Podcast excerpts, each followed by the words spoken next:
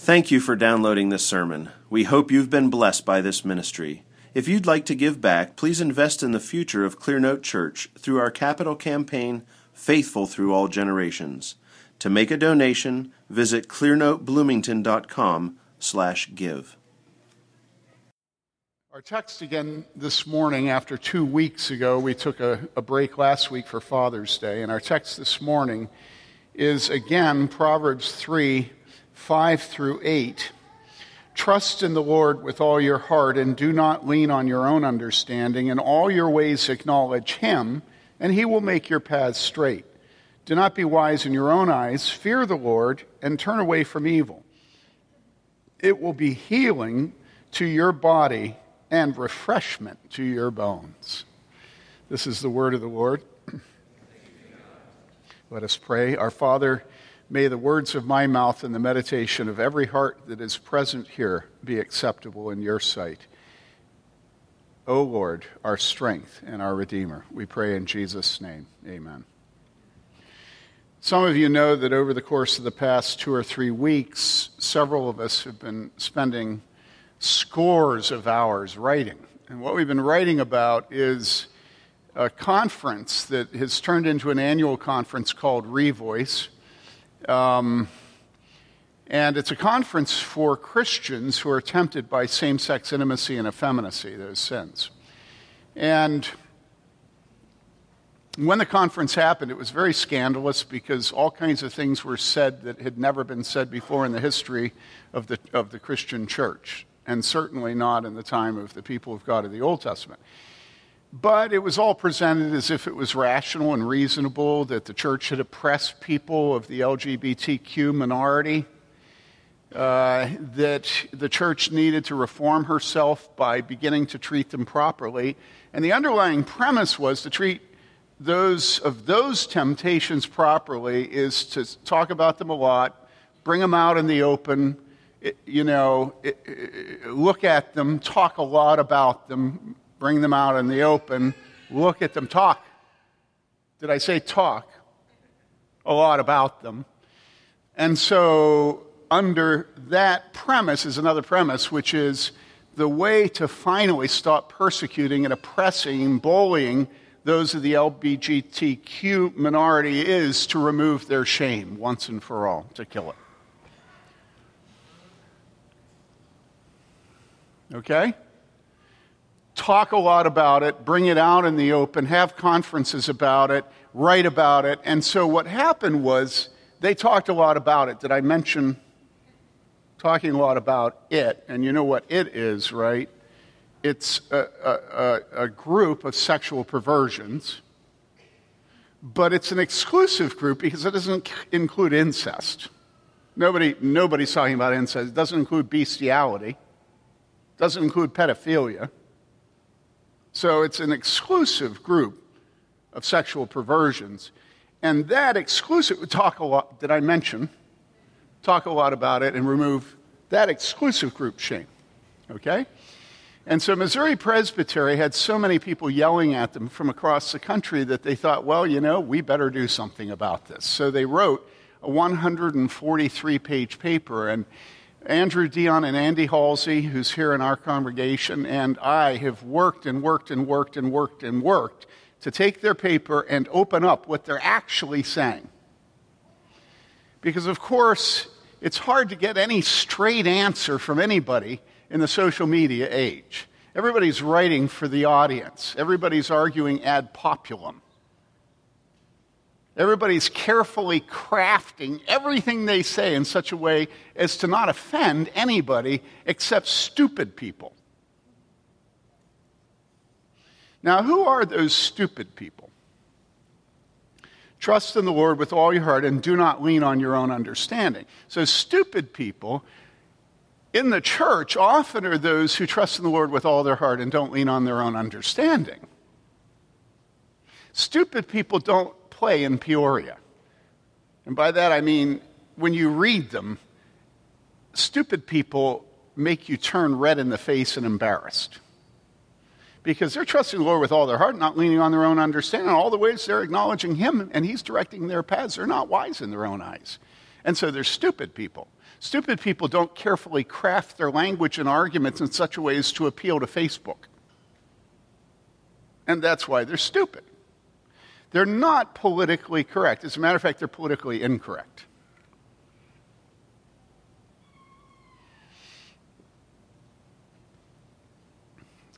And so I want to tell you the story I told our high school students in the first service.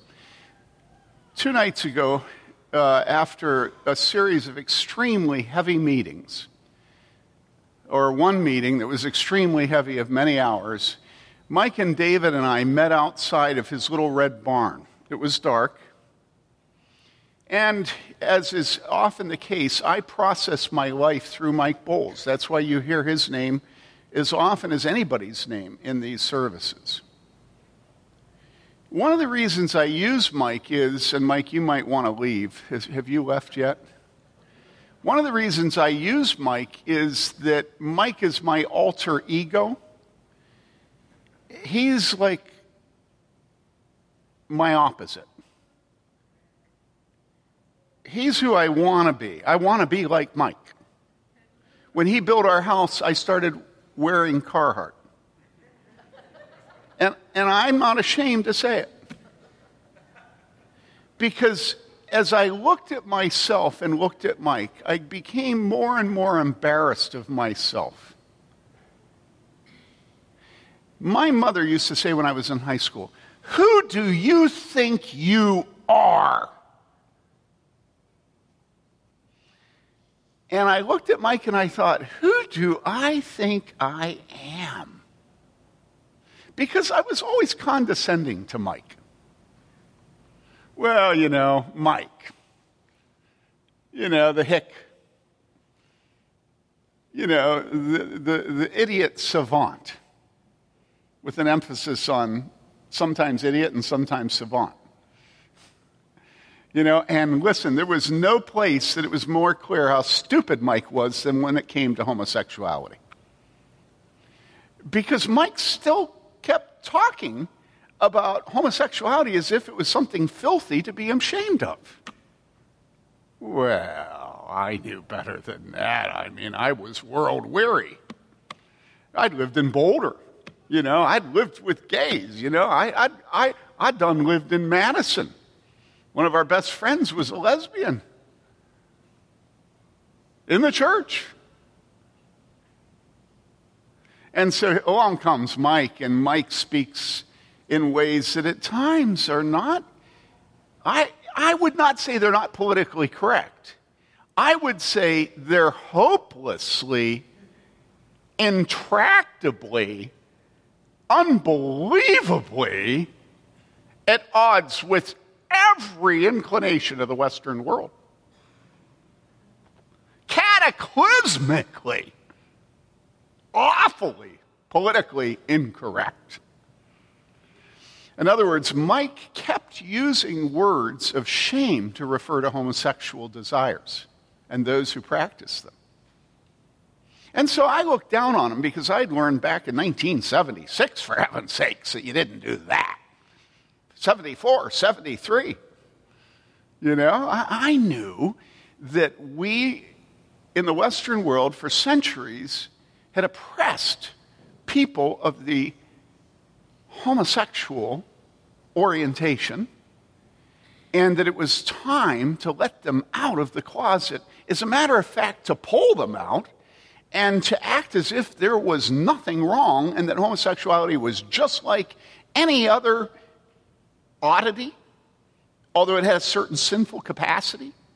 And so homosexuality and adultery and fornication, they were all just the same. All sins are equal. You know, I had all this down in my brain. And so you use language that did not offend the minority group that you were seeking to show your enlightenment to, your evolution, your progressive, uh, you know, your, uh, you know, your, your, uh, your cosmopolitan, urbane, Tim Keller esque identity. Y'all with me? And then along comes Mike. And I done seen his house. And I done met his wife. And who would ever look to a man like that for his vocabulary. I mean, yeah, have him arrange everything with the bank, you know, because that's the savant part. But certainly don't copy him on the idiot part. And I'd say ground zero, the idiot part, is the way he would speak about homosexuality. Are you all with me?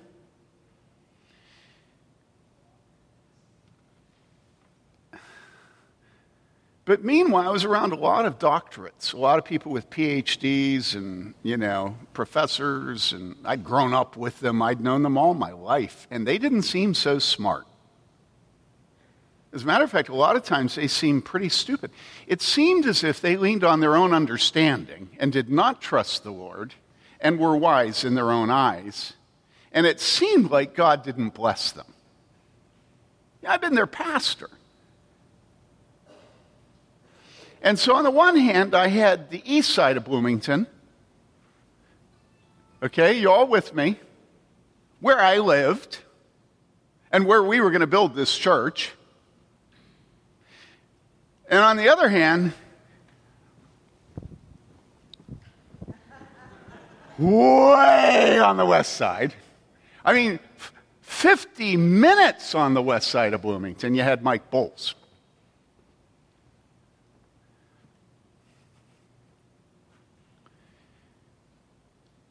And I tried my darndest to feel superior to him and condemn him.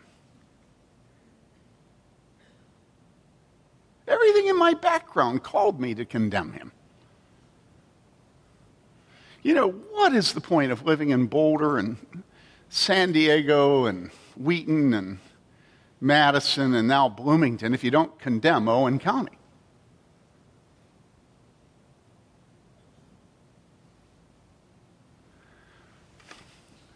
But as I listened to Mike, I began to think about my own life and I began to think, what is it that Mike is doing that's so wrong? And I began to realize what Mike was doing was he was protecting the shame of sodomy.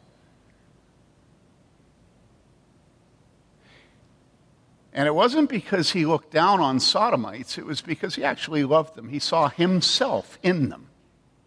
And then I realized that Mike was like me, that Mike knew that shame was a gift from God and that we ought to protect it, even though the entire civilized world was trying to shut it down.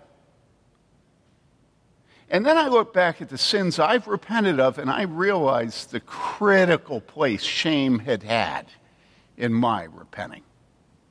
I can remember sins, and I've told you this before, where as I would think about the sin, it would cause such horror in me that I would I would let out exclamations of horror that I could not hold in. I had to just let the shame out of my mouth.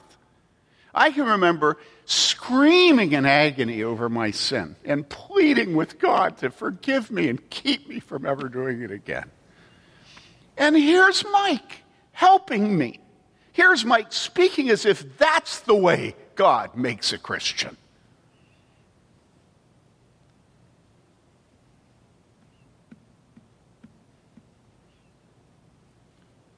Trust in the Lord with all your heart. Lean not on your own understanding.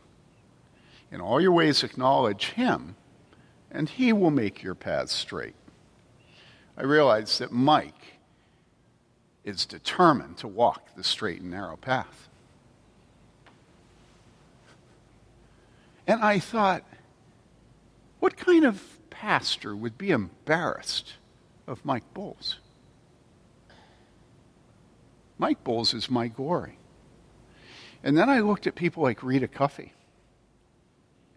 You talk about a fully integrated person. Her path was straight and narrow. And then I thought about people like Rachel. And I thought about Ginger.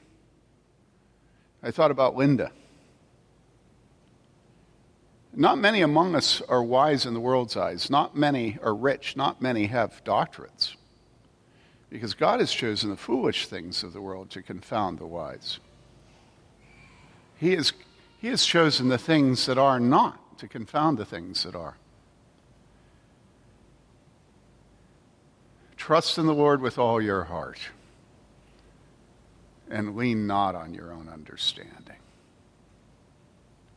In all your ways, acknowledge him, and he will make your paths straight.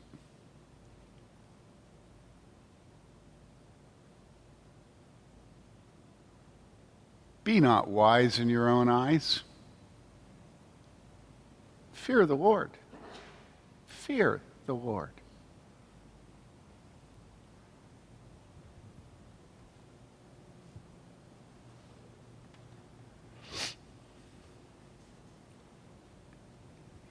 And so Friday night, with David Mack standing there in the dark between the vehicles, I said to Mike, Mike, I said, Do you realize that you are my inspiration for, for the book, The Grace of Shame? I never understood what a gift shame was until I knew you. And of course, Mike starts talking about interest rates and prime or something. I don't know he just starts blabbing, trying to take the focus off himself. So it's very hard to express your gratitude to a man like Mike.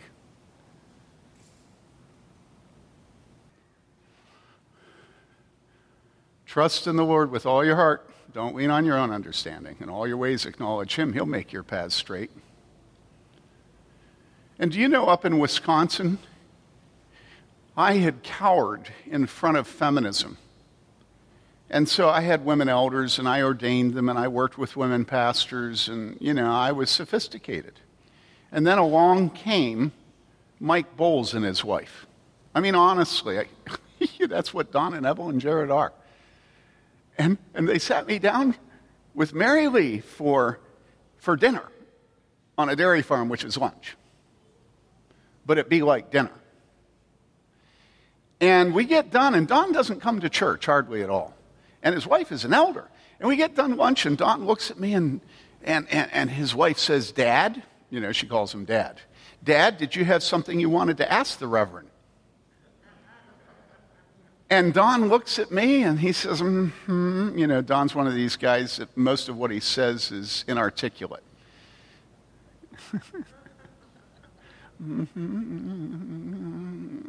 we were wondering, no, no, I was wondering what you think of women elders. Oh, please. I thought we were having dinner, lunch, dinner. And I just remember sitting there depressed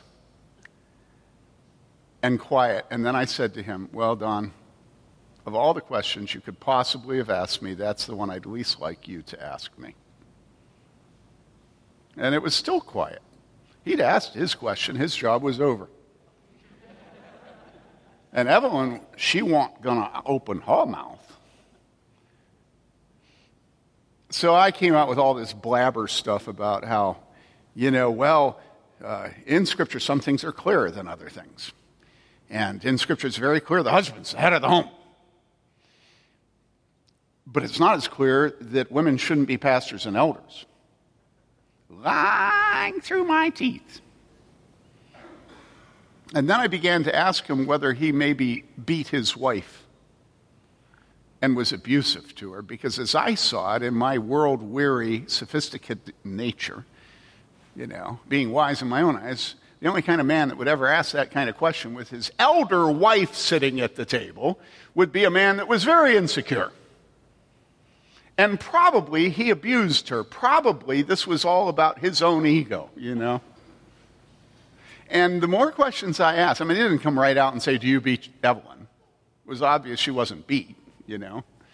Uh, the more questions I asked, the more it seemed to me they had a very good marriage. well, that didn't fit my pre- presuppositions, you know.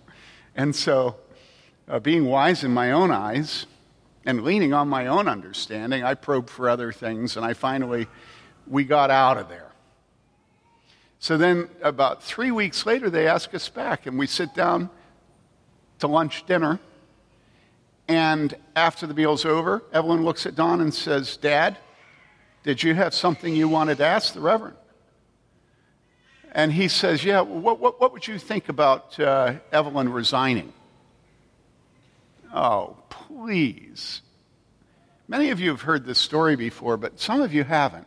Oh, please, please. You know, at this point, I pleaded with them. Do you know who I'm going to get if she resigns? I have to have women elders to match the number of women in our congregation. It was constitutionally required in the polity of the Presbyterian Church USA that you had females in proportion to the number of females in the church, right? And so there was no question we had to have women elders. And I said, Evelyn, if you're not the woman elder, do you know who I'm going to get? And so I pleaded with them, don't do this to me. You know, don't. And so two weeks later, we had an elders meeting. At the end of the meeting, Evelyn said, I have something I would like to say. What is that, Evelyn? Uh, she says, I am resigning as of tonight. And so we went through the paroxysms of getting another woman elder. And at the end, I drove her to the first meeting because she was about 80. And when we got home, I pulled in her driveway. It was probably about 10 at night. And she said, Timothy, you know, she couldn't have been more opposite than Evelyn. She says, Timothy, you know, as if she's summoning Timothy, I have something to say to you. Oh, go ahead.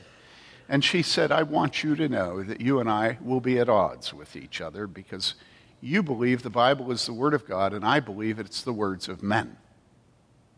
It's a direct quote. Good night.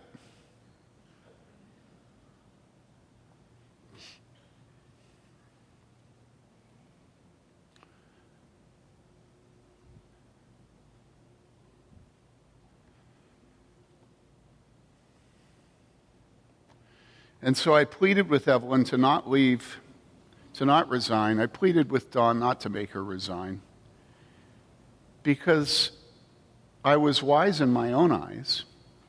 And I didn't fear the Lord, I feared the denominational authorities and I feared the consequences. And sure enough, my fears were borne out. That was what happened with the new elder. And it got worse with her.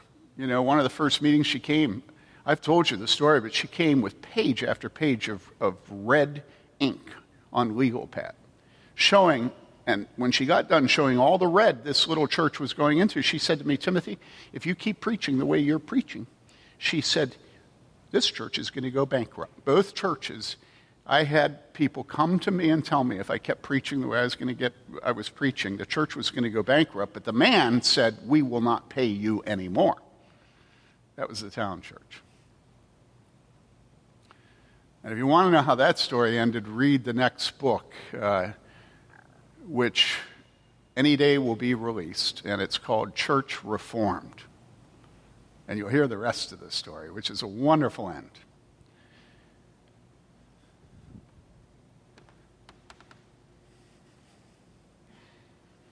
Evelyn at that lunch said that she didn't want to resign but felt she should because she felt her, her husband's objections were proper. She said, I don't want to resign because I love the church and I want to serve her. And I'm so afraid that if I resign, I will not be allowed to serve the church anymore.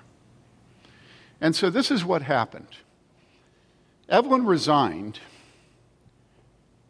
and her mother, who lived about 45 minutes south, had to have a leg amputated due, due to diabetes. And so her mother moved up and in with Don and Evelyn. And her mother had terrible phantom pain. And so Evelyn had to move out of her bedroom with her husband and sleep in a small bed in the living room next to the hospital bed that her mother was in because her mother needed her help constantly.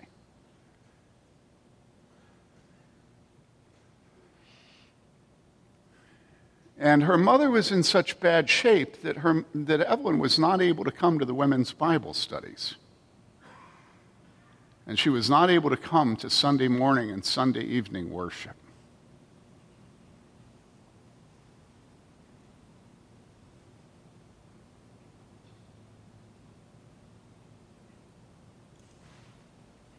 And so, what did God do?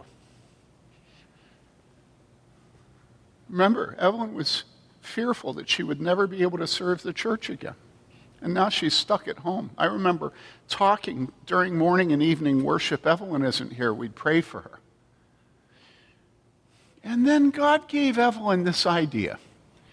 And the idea was that these young mothers really needed somebody to help them with their children. And she was at home, and she had a big house.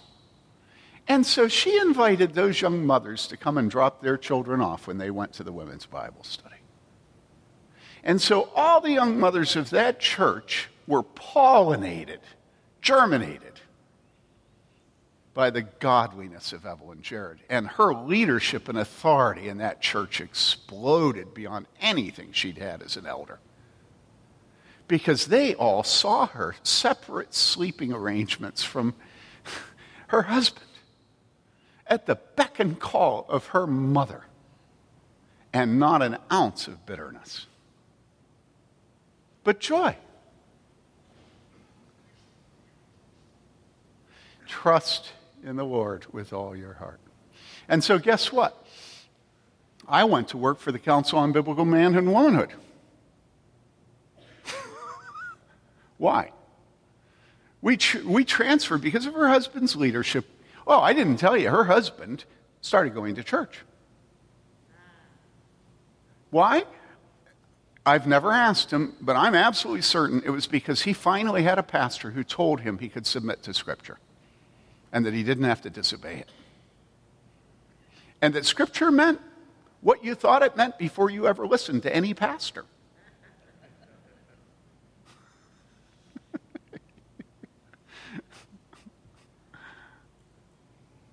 And do you know what? He became the clerk of session. He's the one that led the reform of that church. Oh, there were many godly people in the church that helped. But Don took a stand, and he was the one more respected than anybody in that church in the neighborhood.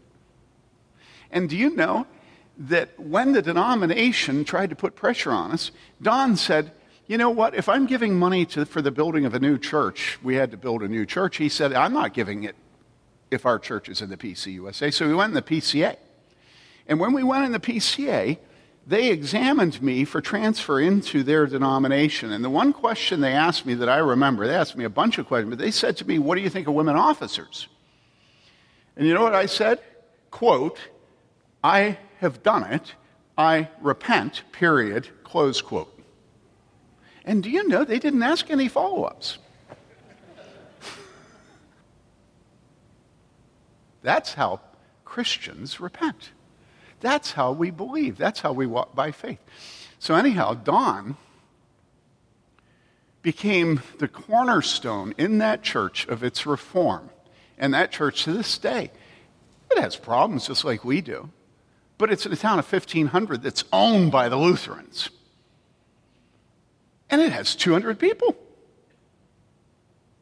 A PCA church in the north in a town of 1,500.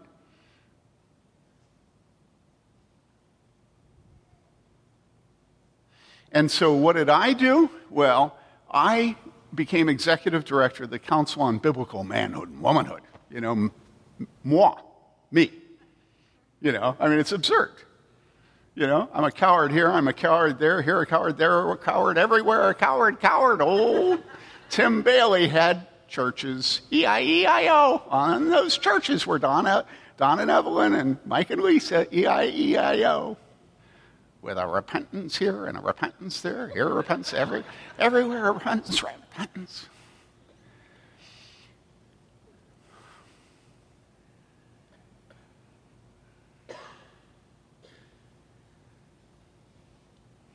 When I first entered the ministry, there was a synod of the laity held in New York City. And the New York Times reported that there were a bunch of uh, a bunch of talks focused on how to bring men into the church because there were no men in the Roman Catholic churches. Okay? And I have a quote on my computer that I wrote down by hand. An unnamed bishop at the conference, the New York Times reported as saying, the people must convert their priests.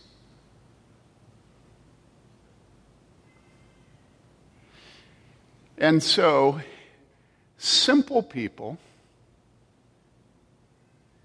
who fear God and do not lean on their own understanding, obey Scripture, and they convert their pastor. And that's the story of my life. Do you all get this?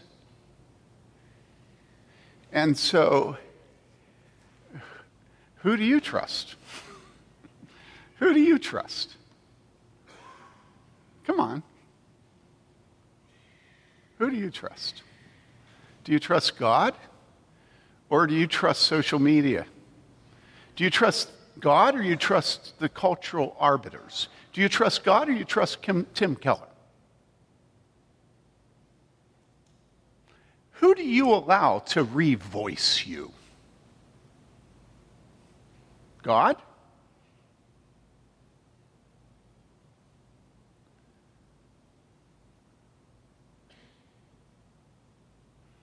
Or the MLA style guide?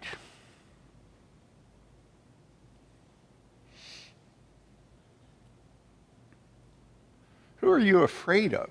God?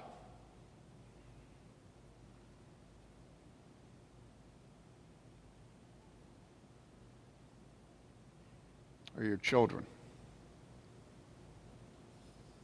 God or your wife? God or your mother in law?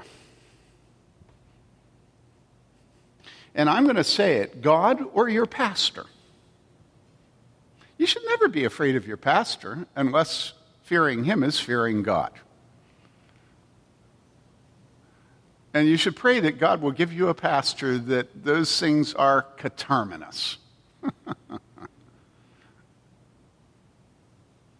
now, there once was a leader that those things were coterminous. And that leader's name was Moses. To follow Moses almost always was to follow God, and to follow God was to follow Moses, and that's the way God set it up. It was not authoritarianism, and it certainly wasn't a cult, although the, the Egyptians might have viewed it that way. They'd had a bad attitude towards God's people from the very beginning because they were shepherds. That's why they sent them out to Goshen. You know, the Egyptians couldn't stand shepherds, you know, and so they got to go to Goshen the Bible says what, Ellie, about Moses? Uh, nope, don't talk to your mother. You give me your attention. What does the Bible say about Moses? It says Moses was what? Ah, you don't know, do you?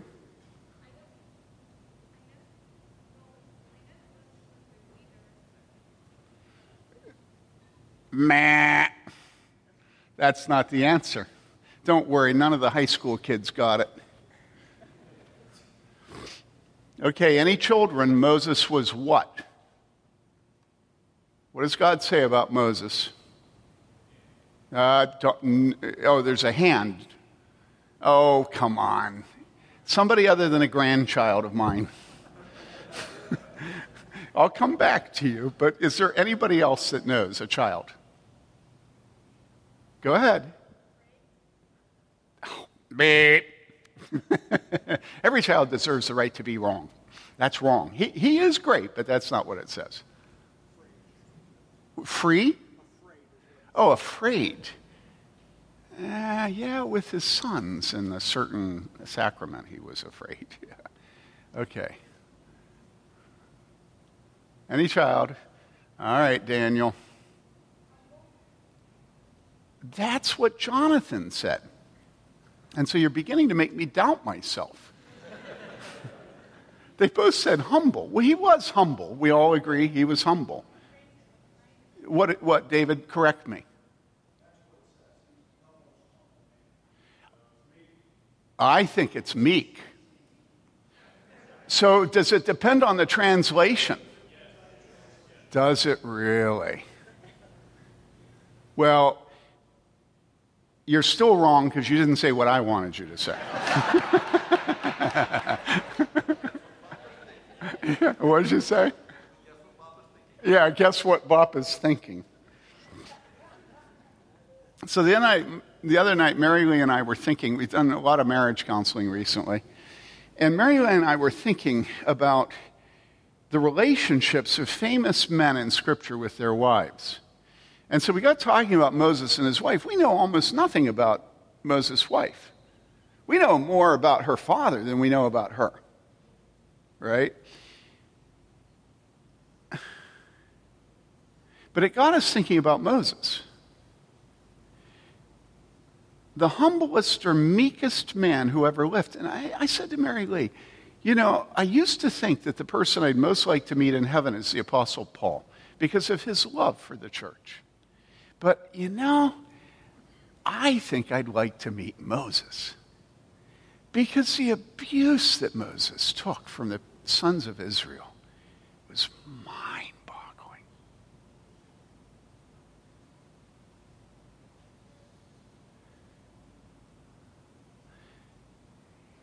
And he didn't just take it. Several times, God said, I'm going to wipe them out and I'm going to start over again with you. And do you know what Moses said? He said, No, God, because the Egyptians know that your name resides with the sons of Israel, and if you wipe them out, everybody's going to dis- think that you weren't able to protect them. Remember, God said, I'll wipe them out and I'll start over with you. And, and they were oppressing Moses. Moses had every reason to be sitting under his juniper tree or to be shooting them. But Moses said, No, God, don't do this. It'll hurt your reputation.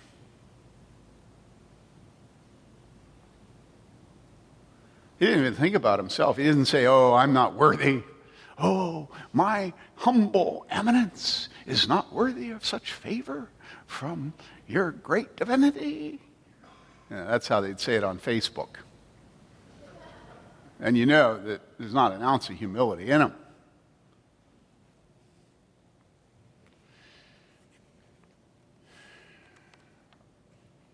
So again, I want to remind you what our text says. It says, Trust in the Lord with all your heart. So that's a positive can command, and do not lean on your own understanding. In all your ways, acknowledge him, and he will make your paths straight. Do not be wise in your own eyes. Fear the Lord and turn away from evil. So you remember that God told the Israelites he was going to take them into the promised land. And you remember that the Bible says they'd be down there 400 years you remember that the Bible says that when they're to go into the promised land, they're to utterly destroy the Canaanites. Utterly destroy them, their cattle, their houses, their families, everything, right? And you remember that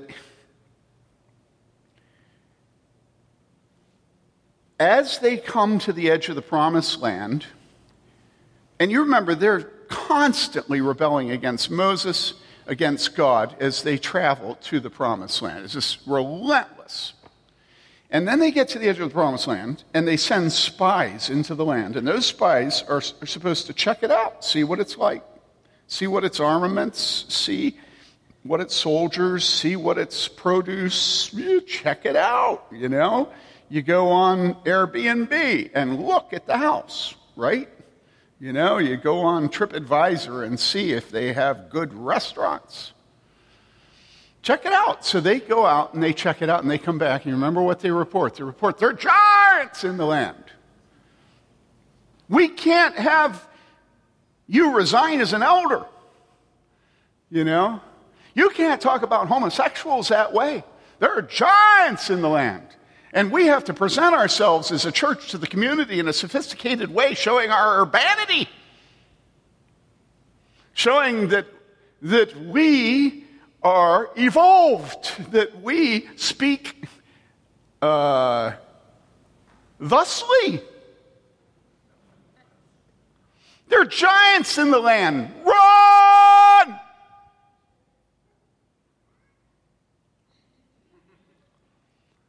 But two of them, you remember the names, Ellie? Come on, don't look at your mother. Not bad for a white girl? Well done. Caleb and Joshua are the two spies who say, Don't be afraid, fear God, and he'll whoop up on them. They'll be our prey. P R E Y. Now, we pick up the story. So you see what's going on. On the one hand, you have leaning on your own understanding. On the other hand, you have trust the Lord with all your heart. On the one hand, you have be wise in your own eyes. On the other hand, you have fear the Lord. Okay? And we pick up the story in Numbers 14. Then all the congregation lifted up their voices and cried. And the people wept that night. All the sons of Israel rumble, rumble. Come on, uh, where's Jeff Moore when I need him? Yep, yep, yep, yep. Come on, let's hear it. Murmur, murmur, murmur, murmur. Where's Jeff? Is he here? Huh? Oh, that's too bad. He does this all the time in the elders' meeting. He's sitting in the back, he'll go murmur, murmur, murmur, murmur. They grumbled against Moses and Aaron. The whole congregation said to them, Would that we had died in the wilderness, in the land of Egypt, or would that we had died in this wilderness. Why is the Lord bringing us into this land to fall by the sword? Our wives and our little ones will become blind there. Would it not be better for us to return to Egypt? So they said to one another, Let us appoint a leader and return to Egypt. they have Moses. And they say, Let us appoint a leader. That's what all the churches said about the Apostle Paul, you know. Let us appoint a leader, you know. Then Moses and Aaron fell on their faces in the presence of all the assembly of the congregation of the sons of Israel, Joshua the son of Nun, and Caleb the son of Jephunneh, and of those who had spied out the land, tore their clothes, and they spoke to all the congregation of the sons of Israel, saying, The land which we passed through to spy out is an exceedingly good land.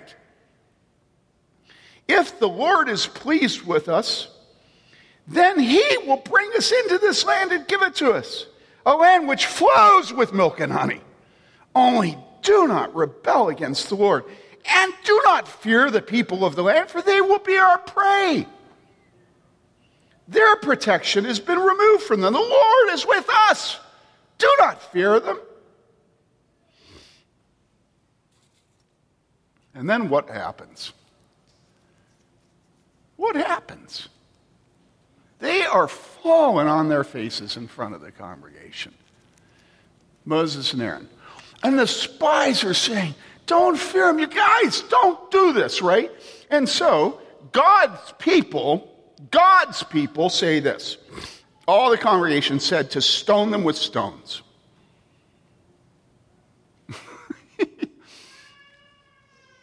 Does this resemble you? Come on, be honest. This resembles me. You know? And then, what a great statement. Then, the what? The glory of the Lord appeared in the tent of meeting to all the sons of Israel.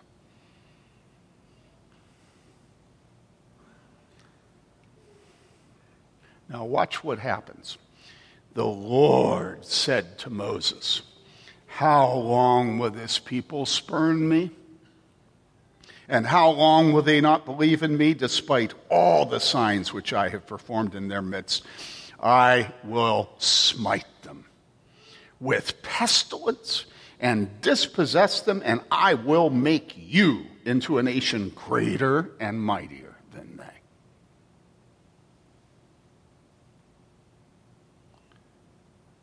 I'd call it a comeuppance, but that would trivialize it. But Moses said to the Lord, Then the Egyptians will hear of it. For by your strength you brought us up this people from your midst, from their midst, and they will tell it to the inhabitants of this land. They have heard that you, O Lord, are in the midst of this people, for you, O Lord, are seen eye to eye, while your cloud stands over them, and you go before them in a pillar of cloud by day and a pillar of fire by night. Now, if you slay this people as one man, then the nations who have heard of your fame will say, Because the Lord could not bring this people into the land which he promised them by oath. Therefore, he slaughtered them in the wilderness. But now I pray, let the power of the Lord be great, just as you have declared. The Lord is slow to anger.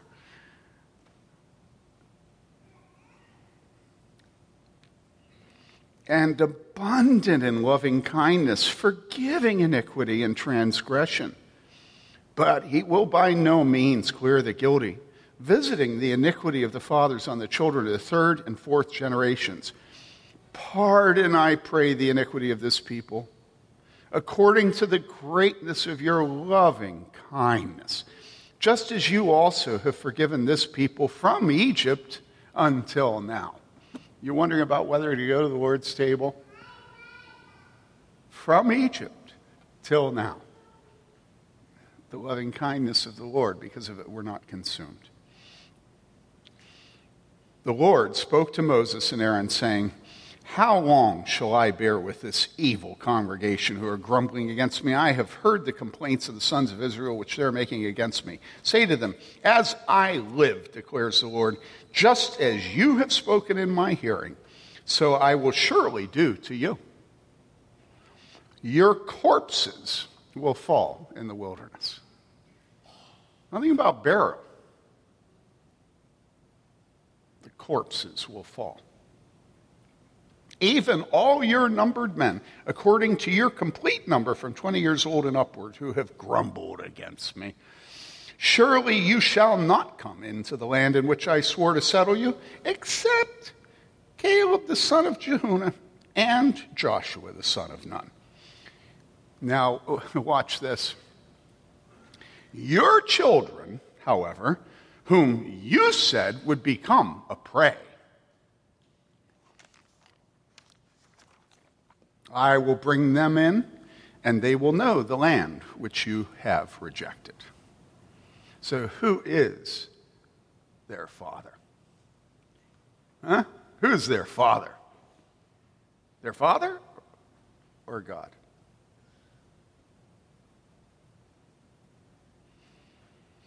But as for you, your corpses will fall in this wilderness.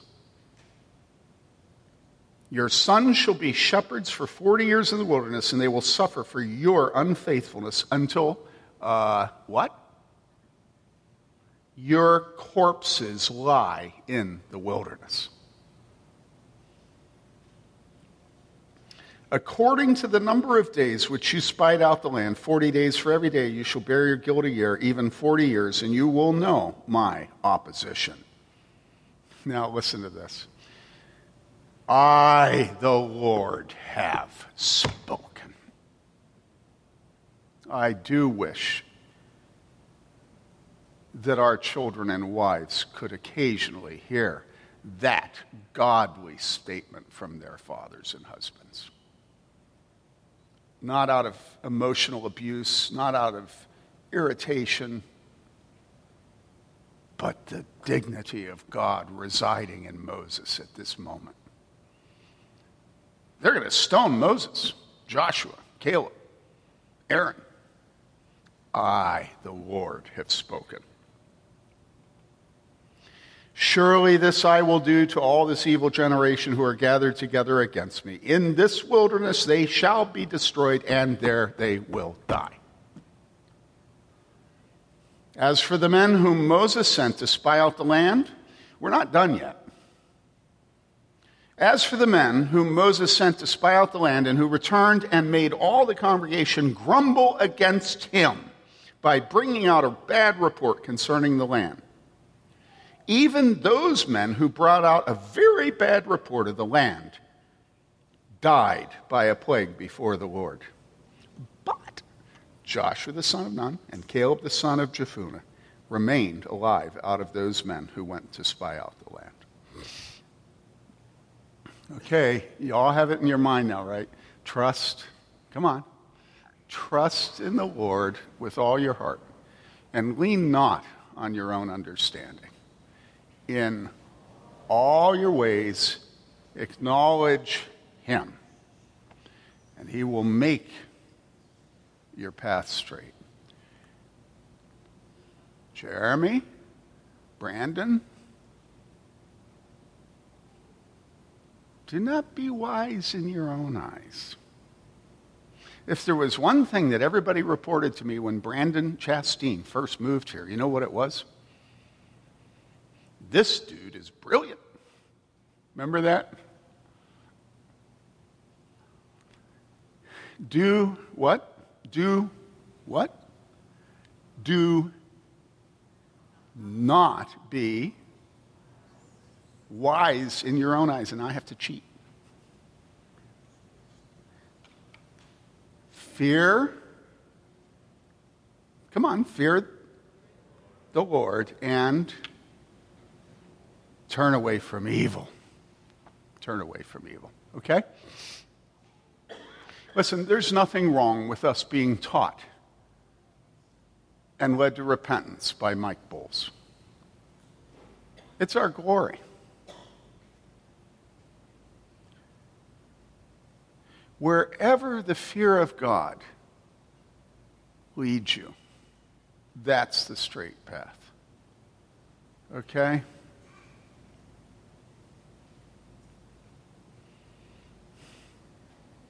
Trust the Lord. Trust the Lord. Trust the Lord. Father, thank you for Mike and Don and Evelyn and Lisa. Thank you for Rita. We thank you for all of the simple ones that down through history have been the tools of your Holy Spirit, leading all of us to repentance. And we pray, Father, that we will trust you and that we will not lean on our own understanding. We ask this in Jesus' name. Amen.